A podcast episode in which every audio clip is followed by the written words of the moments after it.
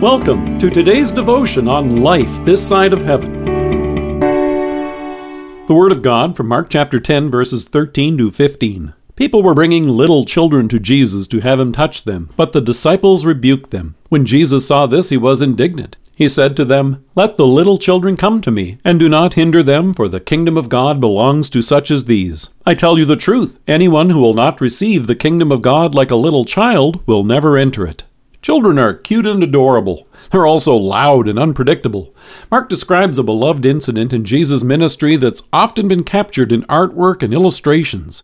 Mark tells us about the people who were bringing little children to Jesus to have him touch them.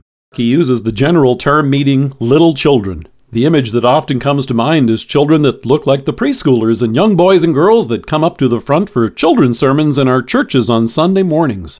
So you can't help but scratch your head and wonder why the disciples were chasing them off. But it's worth noting that when Luke describes those little children, he uses the more specific word meaning infants, babies. Now, that brings to mind an interesting picture, doesn't it? While Jesus was teaching the crowds, the disciples may have wondered what infants could get out of this and questioned what their folks were thinking. After all, Jesus wasn't a politician kissing babies for campaign photos, so they discouraged them and wanted to shoo them away. But then Jesus shared this wonderful encouragement Let the little children come to me, and do not hinder them, for the kingdom of God belongs to such as these. Like you and me, they too are baptized members of His kingdom. They're not the church of the future, they are fully part of it right now. So Jesus went on to say, I tell you the truth, anyone who will not receive the kingdom of God like a little child will never enter it. Children, and indeed tiny infants, come only with their need. And that's true for you and me as well. We don't come to Jesus with anything that He needs from us. Like them, and through faith, we come to Jesus because we need the mercy, love, and forgiveness He has come to bring, and the everlasting life He has earned for us on the cross. That's a humbling reminder for us in any age. Many years ago, a young mother and her two children came for the first time to our early service. It was mostly the seniors who attended that service, while families preferred coming to the second service. The two services were identical except for the times. As she looked around, she saw the wizened and weather worn faces of men and women who, in many cases, had worked a lifetime on the farm. You don't always get the face you choose, and sometimes those gruff, stern faces hide a warm and welcoming heart. As the sermon progressed, the kids fidgeted, as kids like to do.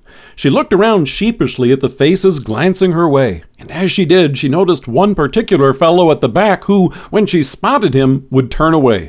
As the sermon progressed and the kids fussed again, she turned to look and noticed the same man at the back with the same solemn expression, staring their way, but then turning. As she shared this incident with me, she told me that when the kids fussed again the third time, she was practically in tears. Finally, she turned again to see if this same member was looking. He was, but she caught him. He was making silly faces at the kids to get them to smile. It turns out he was one of my elders. He would be doing this, and then, of course, when she looked, he'd be embarrassed and turn away. The following Sunday, when the kids fussed, all of the purses opened up as a sea of little old ladies would pass candy and treats to the kids. They were parents of small kids at one time, too, years ago. They remembered what this was like, and they wanted to encourage her to hang in there. As they say, the only quiet church is an empty one. It may surprise you to know what kids get out of church. Some of them even grow up to be pastors and get to tell you about it on a podcast. Let us pray.